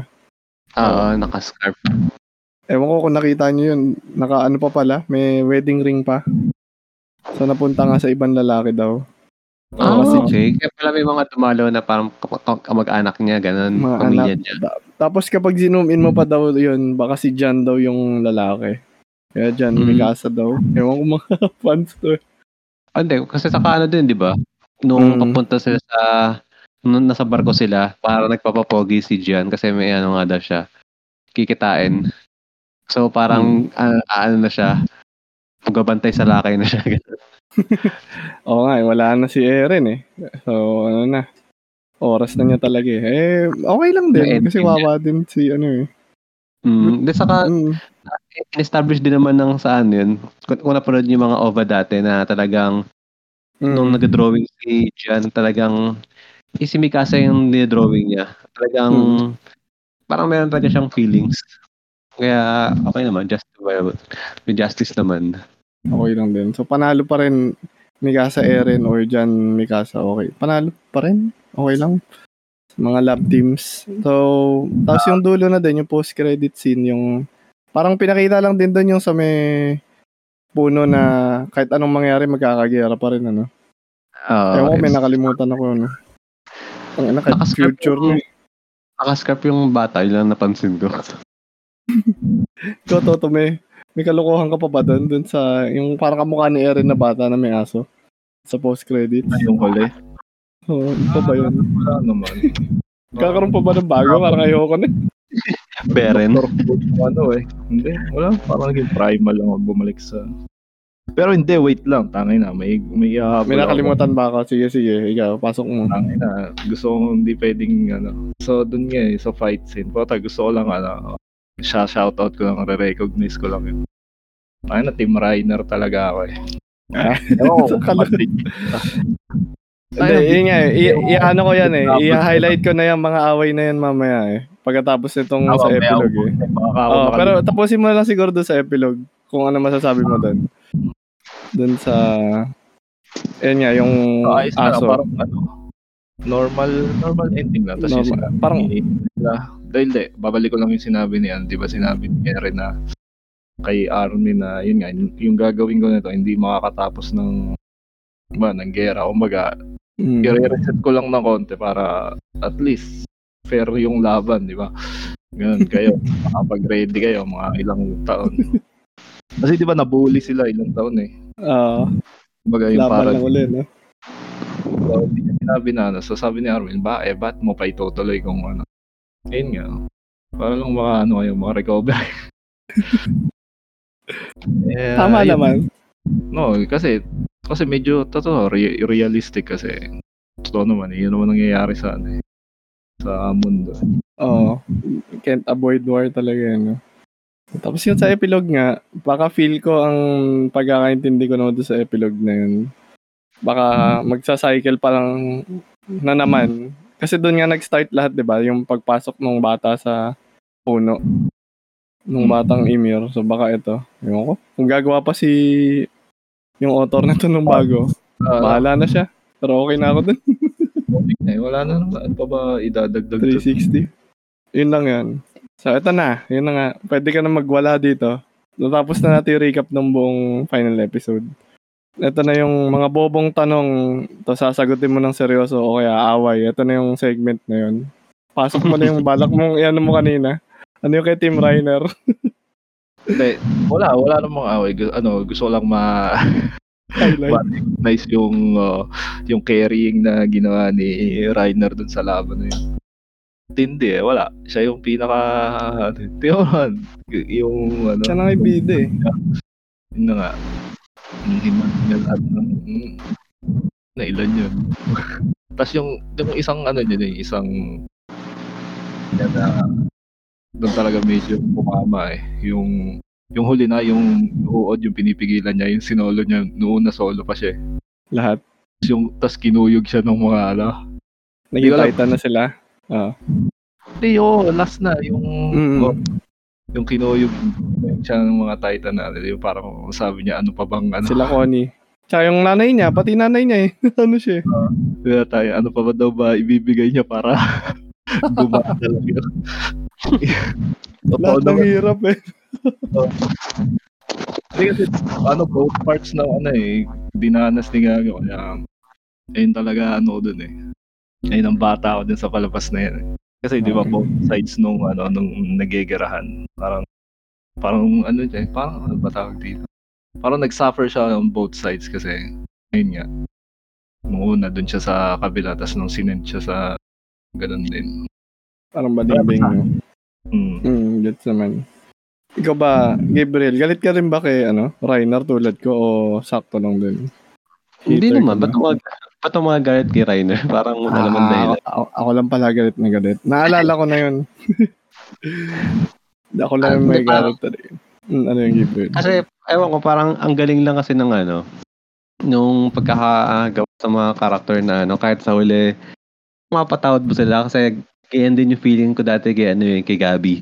Nung pinatay niya kay Sasha, pero nung pagtagal eh, naging, parang ano, na-accept mo na rin na ano, yung mga siya ng mga bait na ano, yung lakas ng bida.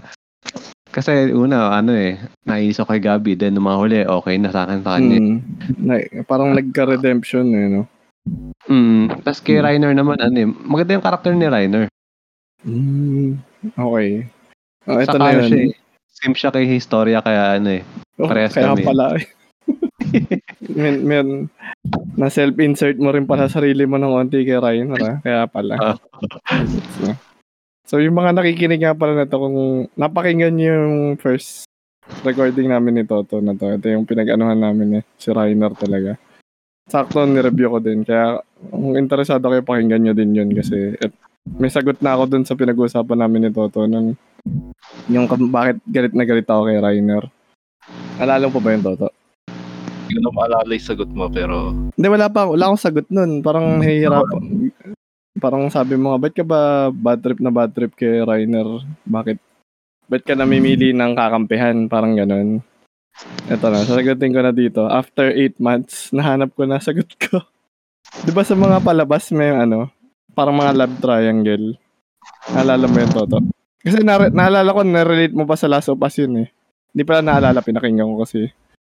Dahil galit na galit ako dun sa isang side, di ba? Oo. Di ba kahit sa mga love triangle na Korean drama, napapansin mo din naman ako, namimili ako ng isang side dun sa ano ako, tapos bad trip ako kapag yung isang side yun na nanalo. So, ganun lang, feel ko ganun lang ako nanonood. Feel ko meron ding ibang manonood na ganun din style ng panonood nila. Di naman pangit yun, pero ibig sabihin parang yung emotion ko na ano lang ako, namimili lang talaga ako ng bias. May tawag dyan eh. Pero... Second lead syndrome. Second lead, parang ganun. Pero hindi naman kasi directly rival si ano, siyempre nung una sila. Hindi, pinag-rival din sila. Kaya feel ko naging ganun yung ano ko kay Rainer tsaka Eren. Kaya hanggang huli pinag-rival ko yung dalawa eh. Exactly. So pa, pwede pero... Kaya bad trip ako kay Rainer. Lagi sila nagtatapat, di ba? Yun yung talaga madaming rounds na nagharap eh. Oo. Hindi si ano eh. Hindi si Beast tsaka si Levi. Ito talaga yung main event eh. Parang Goku Blade na tulong mga... parang ganun dynamic nila eh. Kaso yun nga, hindi nabigay sa akin yung final battle nila. Kaso, gets na rin naman. Okay na rin. Eto, nagka-redemption arc na rin si Rhino sa akin. Hindi na ako ganun kagalit. Okay na rin sa akin yung lahat ng pangyayari. Parang pinapatawad ko na lahat ng ano. Yun na nga, doon sa part lang siguro nung mga previous episodes, lalo na yung part na nag-armored Titan talaga siya na hindi mamatay-matay na bad trip ako. Okay na rin siguro kasi favorite siya nung ano eh, nung author eh. Ayaw talaga siya mamatay eh. Tsaka may ambag pa rin siya talaga kahit kailan sa story, di ba? Siguro yun yung pinakaambag ni Reiner nga, yung lahat ng hirap sa mundo, sasaluhin na tong bubuhatin niya, no? Pinasa niya lahat eh. Kaya sabi ko kapit, pakitotong ano na, napakapangit na karakter, parang sobrang daya. Pero ngayon, nagets ko na din si Reiner. So, ano na rin. Wala nga sobrang pangit na karakter. Natalag ka na sa wagon. Oh, nagbago. Hindi naman, pero di pa rin ako kampi sa kanya, pero yun nga. Di naman goods niya naman. Kalaban eh, wala, ewan ba. Pwede pa rin naman nag-bias eh, di ba? Nagkaroon lang ganyan eh. Nagkaroon ng konting. Other side of the ano ko eh. The team eh. War eh. Hindi, punta sa laban naman eh. Tamang binuhat ni Eren yung buong storya, pero dun sa laban lang sa... Hindi, syempre, mas... more power or responsibility sabihin na natin. Pero dun sa pinabuhat kay Reiner eh, tanginan. So sobra eh. Sad niya lang eh. Gigits mo ba? Yung mga kasabayan niya, may si Annie po, tanginan, nag-hiatus ng ilang taon. Na natulog. May sinend Titan, nakailang palit na. May nag-send ng meme dun eh. Ewan ko, si Red yata yun. Tibay daw ni Annie na ayaw niya magtago ng sikreto. Para tumahimik, kinaya niya maging crystal. Mga ganun. Sa mga ano eh, no? Mapagkakatiwalaan. Parang yung mga nandito, no? Magaling may tago. Si Reiner kasi parang ano siya eh.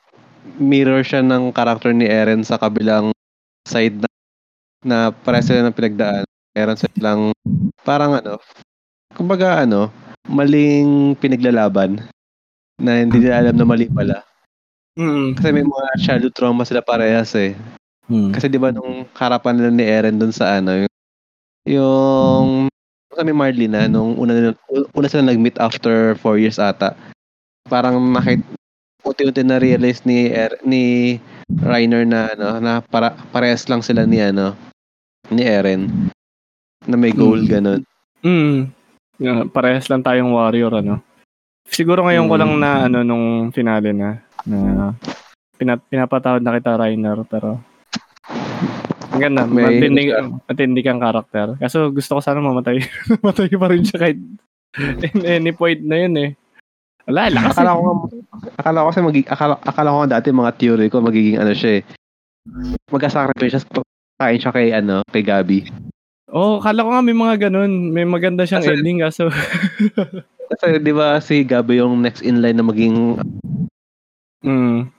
Titan. Wala, kaya akala ko kasi nung mga di ba yung naging ano na si Reiner unang part ng season 4, yung naging sad boy na siya na ano, ayaw na niya. Ine-expect ko nga din na parang yung sad boy, doon ako bad trip kay Reiner nung part na yun. Pero siguro gets ko na nga din traumatic niya eh. Ibang experience din eh. Kaya, ayan. Mapapatawad mo ba ako, Toto? Pero hindi pa rin ako Team Reiner. Eren pa rin. Okay na ba yan? Hindi na ako ganun kagalit eh. Saan eh? Ano? Okay. Hindi. Ibig sabihin ko, hindi na sila magkalaban. So, wala na nga eh. Ano? Parang so, yun lang yung ano ko, pinaka napagtalunan natin. Ayan. Kung may tanong ka ba? Kayo na lang kasi parang yun lang yung pinaka ano ko dun eh. Dun sa episode na yun eh. Bibigyan niyo ba ng score? Oh, eh parang pang-sarado na eh. Pang-sarado na? Oo. Ako yung tanong ko kasi, ikaw ba Gabriel, may tanong ka din ba? Kasi yung isang tanong ko, rushed ba talaga? Yun lang yung pangsarado kong tanong eh. Naging rush ba siya? May naalala akong tanong. May naisip akong tanong. Nakalimutan ko lang. Wait lang. Hindi. Kasi nasa isip ko na kanina eh. Na ano ako eh. Natulala ako eh. Na Rainer kaya ata eh. Pinag-flashback eh. Wait lang. Ano ba yun? Ayun, anong pa na yung... Inalam nyo ba yung difference nung naging sa manga sa anime? Kasi di ba parang nag-post si Isayama na kakaroon ng konting tweaks saka dagdag sa ending. Inalam nyo ba yung mga binago? Ayun pala. Ayun yung maganda kasi tayong tatlo anime only. Ito yung problema. Wala akong alam kung ano yung nangyari sa manga. Hindi ako nag-guess ng manga reader dito. Pero ang pagkakaalala ko doon, kaya bad trip sila kasi nag-release ng ending si Isayama, yung author nga. Tapos after ilang months yata, nag-release pa siya ng epilogue. Doon, parang yun yung nagsasara. Siguro yung epilogue na yun, napanood natin.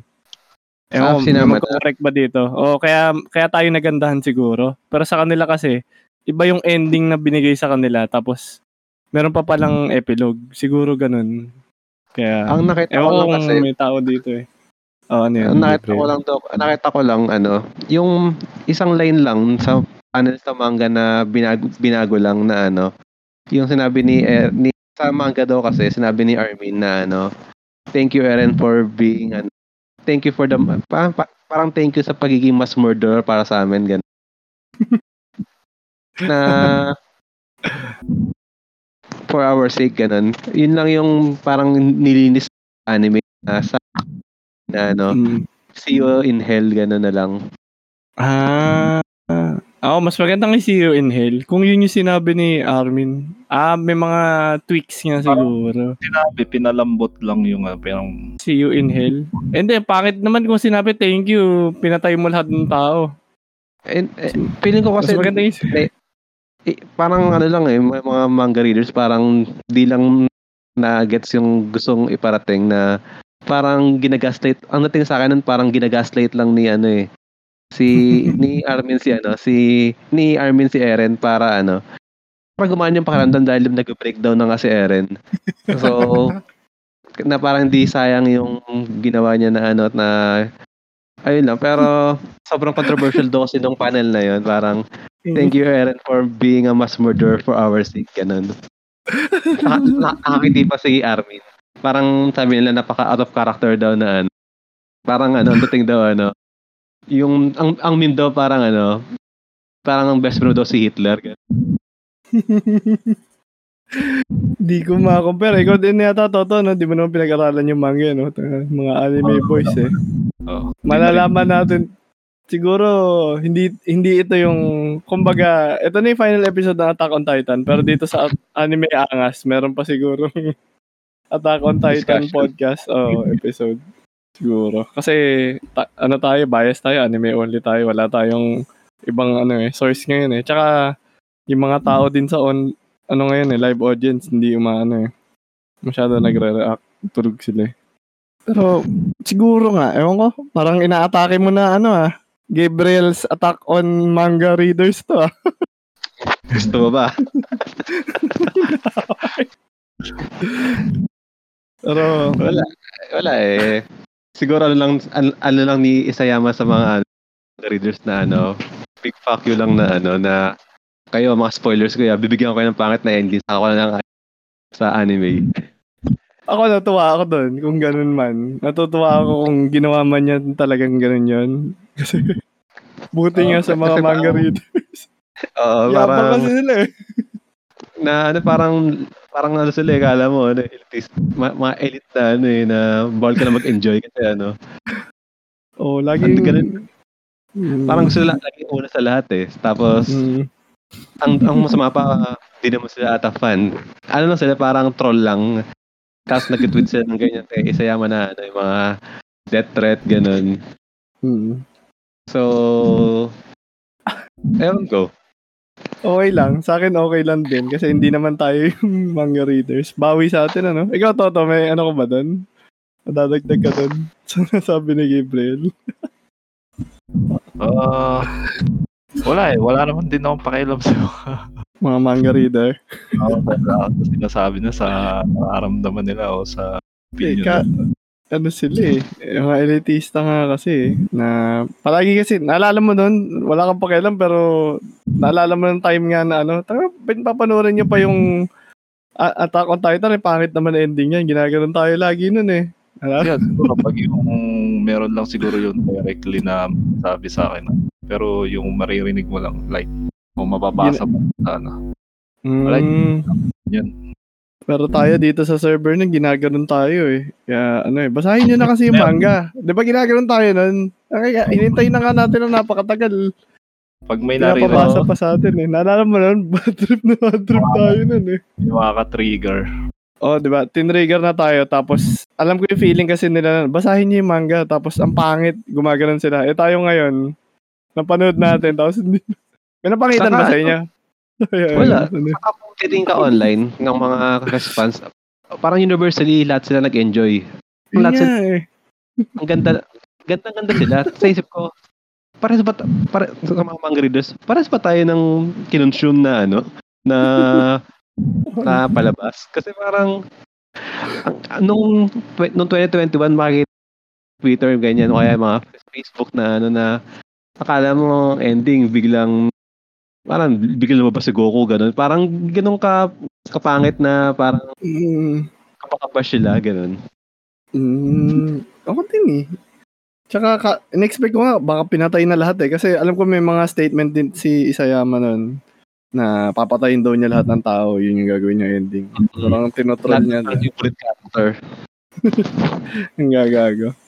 Pero eto, may chat si Red sa live. Tinulungan tayo. Sabi, nung binasa daw niya yung ending, nagandahan naman siya.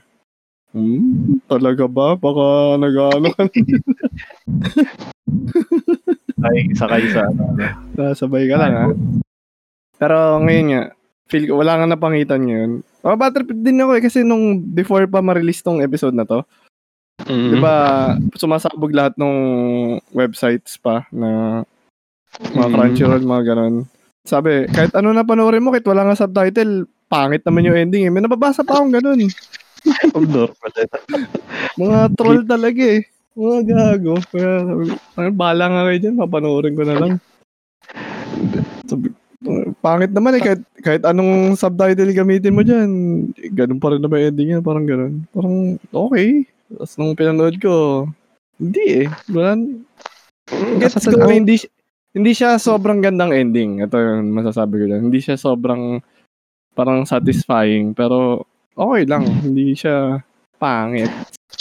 Saka ano i-expect mo na ending sa ano sa genocide na yung last few episode parang talagang genocide. Anong parang in-expect mo na biglang bubuhay ni lahat ng matay na karakter.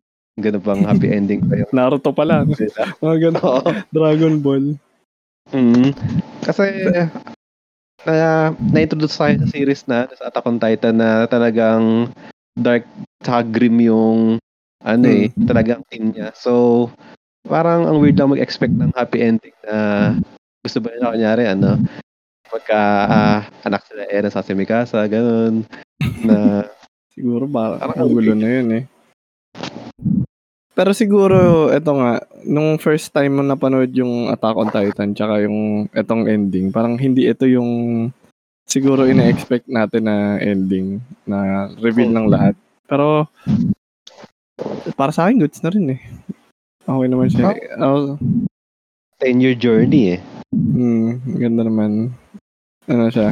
Ano talaga siya? Decade. Ibang klaseng anime pa rin siya. So, Totto, pang tapos ba yung tanong mo? Ano ba yung katanungan mo na yan? So, yun. Ito lang dun sa, sa ending. So, halos nasagot yun kung nagustuhan nyo. So, kung ano na lang, kung may babaguhin ka dun sa . Kasi, di ba, sabi mo, hindi sobrang . May mahirap yan. Kung wala, okay lang din naman. Kung may konti lang. Kung may babaguhin ka sa ending, parang secret eh. Kung may mas gusto kang naging ending, ano yun. Mahina ako dyan eh. Sige, May naisip ka ba, Toto, o si Gabriel? Kayo muna mauna habang nag-iisip ako.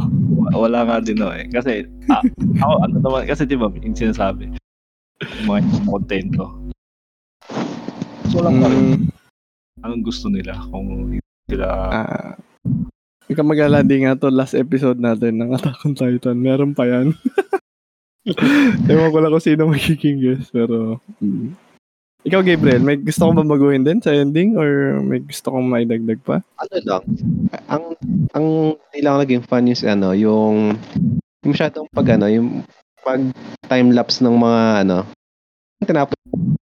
Kasi medyo, kahit gusto kong matapos na yung series pero gusto ko yung ending. Alam kong ano, alam mo yung sa isip ko, buhay pa sila na kahit yung time skip lang na 4 years lang, ganun lang, then doon lang, parang di mo na siya kailangan time lapse na hanggang mga siguro sobrang future na. Yung talagang wala lang chance na ano na dugtungan ganyan na siyempre parang perspective din na ano 10 years mo nga na kasama yung mga characters, then kung gumawa mo sila ng kadugtong attachment ang characters na to eh, so mas gusto kong ending sana ng mga 4 years lang yung time skip. Sa isip may papakita ko, pa, no? Parang kasi isip ko, at least sa isip ko, buhay pa sila na, ano, pwede pa silang mag-ano, mga kahit mga specials, ganyan na OBA. Siguro, yan nga. Pwede yan, Gabriel. Medyo bitin nga yung part na yun, kasi natapos na lang bigla, eh. Tapos, sobrang, yung time-lapse, ang layo nga ng tinalon. Pwede yan. Pero maganda itong sinabi ni Red, yung buhay pa si Eren, may mga Titan. Ewan ko, di maganda yan, pangit. Di pala maganda yung sinabi ni Red. Siguro may magandang ending din nakasama si Eren na nabuhay. Pero hindi ko maisip ngayon eh. Tsaka may, hindi kasi siya good ending. Pero wala akong maisip. Feeling ko theory ko lang na talagang may plan talaga na yung kay Historia. Pero siguro bumakpedal lang si yung Isayama na, I think Isayama na. Parang mayroong talagang plano na... isa anak ano? Oo. Kasi parang ang random eh. But, kailangan buntisin si Historia. Like, yung purpose ng magiging plot development kung sakali. Totoo nga, tapos smart mo lang, no? Oo, kasi parang may mga foreshadowing na na nabuntis lang daw ng ng bahayang puno na pinag-workan ni Historia na parang so, ano na itagdag story nun? Diba tapos, diba may part pa nga doon na parang binisita ni Eren si Historia, diba? Oo. May ganun pa eh. So, siguro may siguro, mga pa. Pero, siguro pumreno lang si Isayama na parang, tapusin na natin, yaman na. Siguro pagkatapos nitong episode na to, may mga makakausap na tayo mga manga reader or pa. Pero ngayon, okay na siya. Ikaw, Toto, may ba? May sagot ka pa ba doon? Ako na maghahabol sa'yo ng ng final question sa inyo. Kung wala na. Sagot? So, tatapos na rin. Wala naman siguro yung yung delivery lang ng yung death scene ni parang nakulangan ako ng konti pang konting drama pa. Ewan ko sa inyo, nagigets nyo ba yung sinasabi ko? Parang, ewan ko kung sa akin lang habang... Haba. Baka yung parehas kay Gabriel na kailangan pa niya ng 4 years after. Biglaan din parang pinugutan na ulo tapos Yun na, sabi ko, yung parang... Parang... So siguro nabilisan na ako. Doon lang naman sa delivery nung scene na yun yung Kasi parang gusto kong parang gusto kong mag-interact pa sila doon sa present Eren.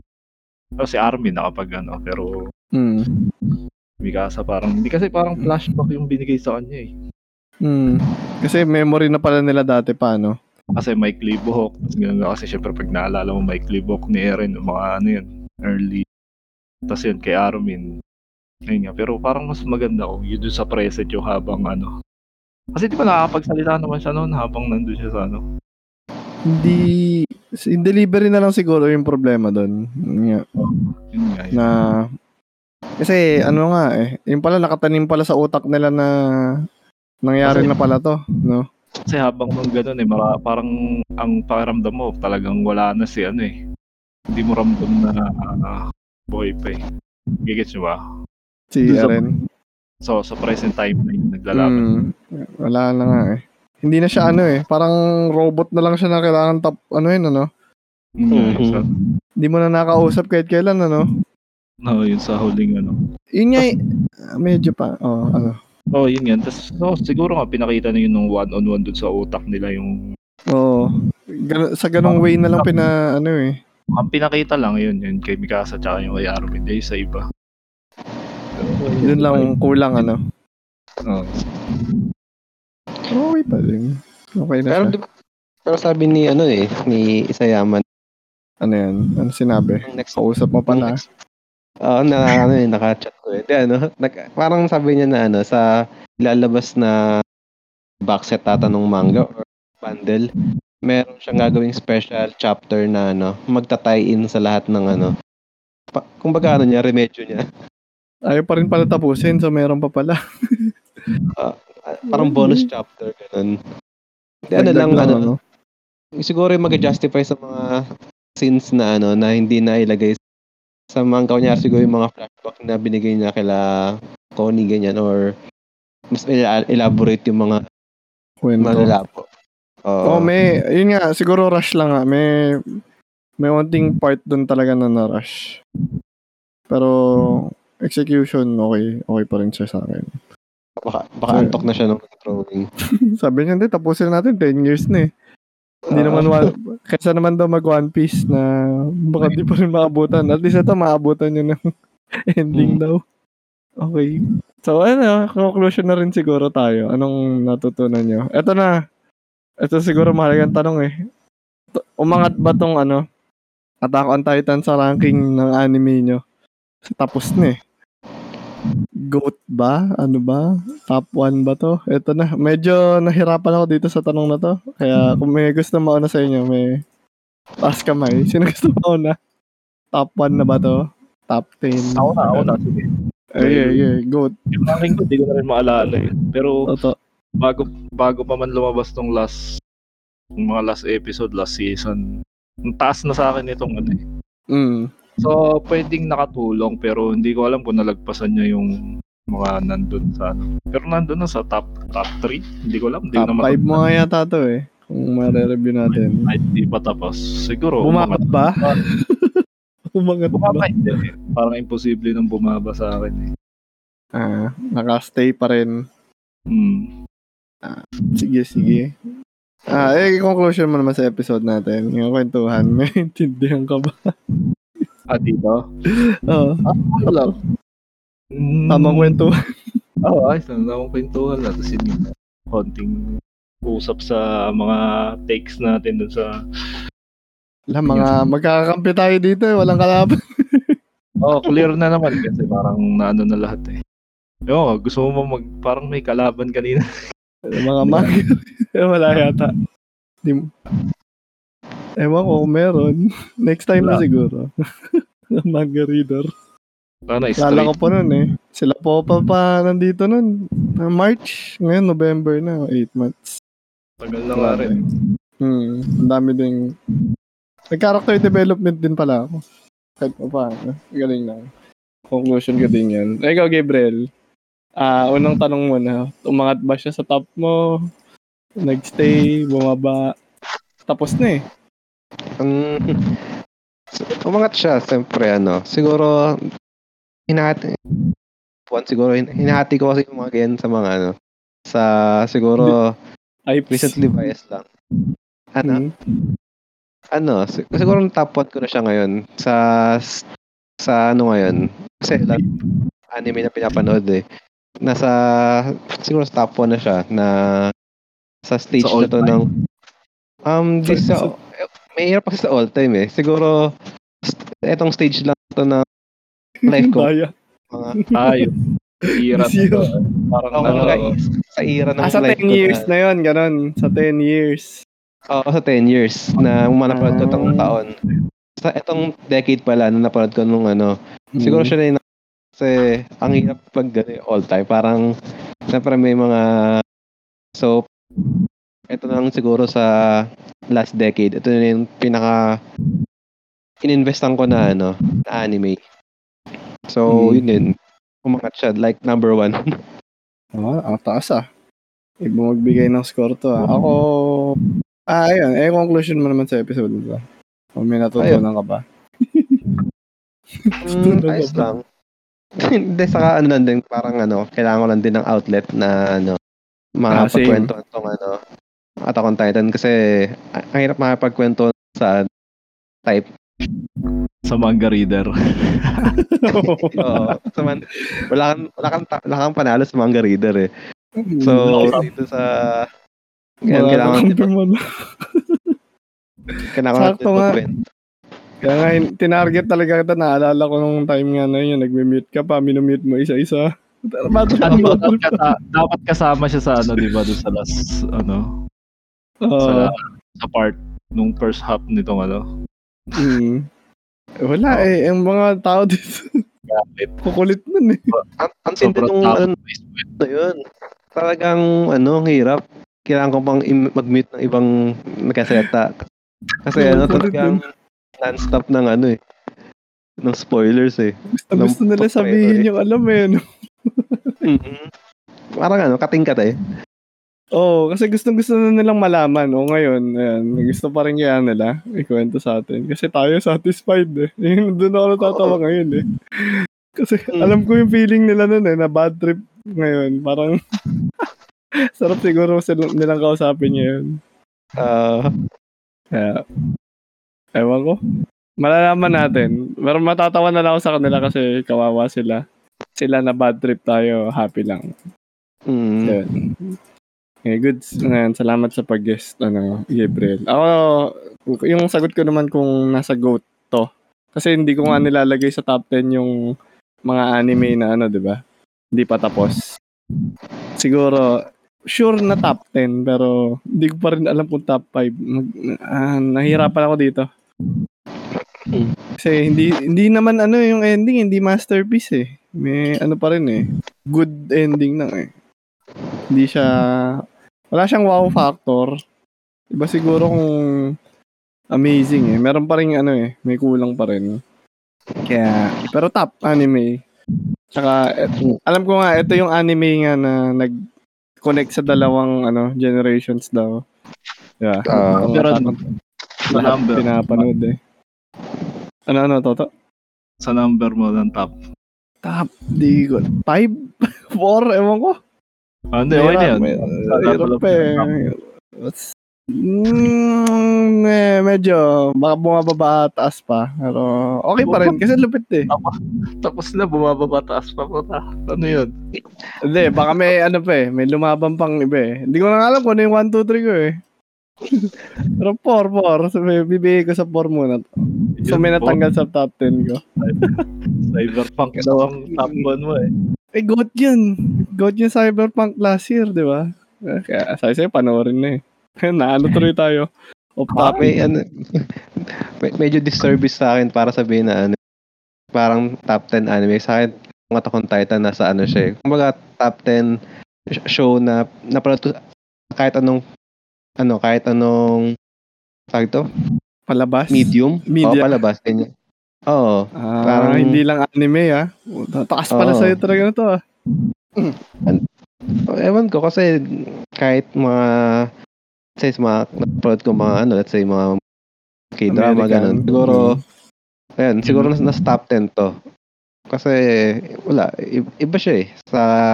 Kung may anime akong ano, i-recommend sa taong di nanonood, i-recommend.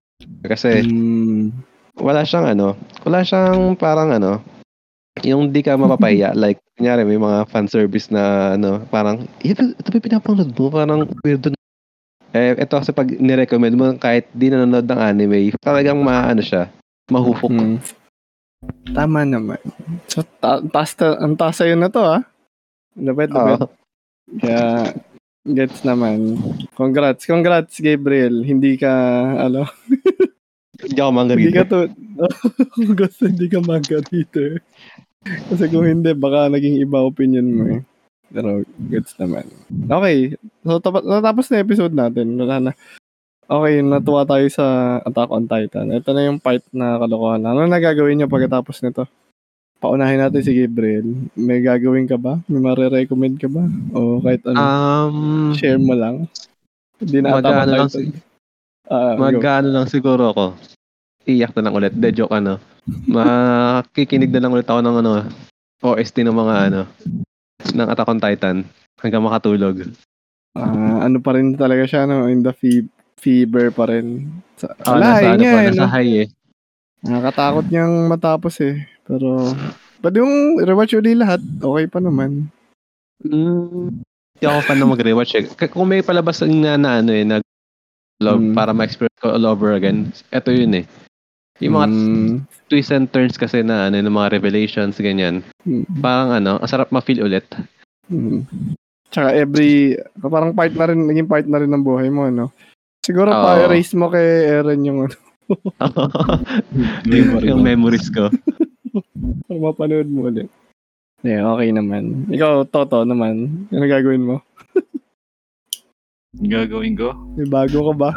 Nagbabalik na tong podcast, ha? Wala masyadong bago. Siguro, pwede naman. Kaso ngayon, medyo mahirap eh. Mahirap ang weekly eh. Oo, okay lang. Pero ikaw, anong gagawin mo? Kung kahit walang random na. Mababago sa'yo. Parang naglalaro lang ako kung FF16. Dive kayo. Try nyo. Maganda. Yeah. Gaming season. PS5. Tsaka November. Ano eh. No? Sige. Malamig eh, kaya masarap magkulong sa tama naman. Sige, ako na lang din. Kung yung gagawin ko ngayon Genshin Impact pa rin. Yung pangit na laro na yan. Mabago yan. Mabago to. Papasok ko pa rin yan kasi may bagong karakter. So, kukunin ko lang yung bagong karakter, yung Hydro Archon. Degenerate yata ako eh. Kaya, kailangan ko makuha yung kulay blue na ano. Ano na siya? Fourth. Ano ba to? Fourth region na eh. Ay, ano ba? Ay, oo nga. Lumampas ka na. Dendro yung ano. Ilang taong ka na rin. So, yan. Gusto ko lang kunin yung bagong karakter. Kaya kung pinapakinggan nyo ito, baka nakuha ko na yun. Happy na ako siguro. Happy kid na. So, yun lang. Yun lang magagawin ko.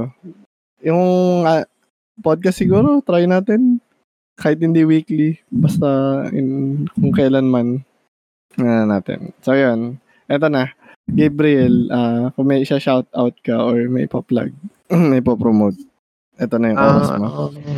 Ayun lang. I-check nyo yung channel ko na Gabriel Anime Reviews. Nasa Facebook, saka sa YouTube.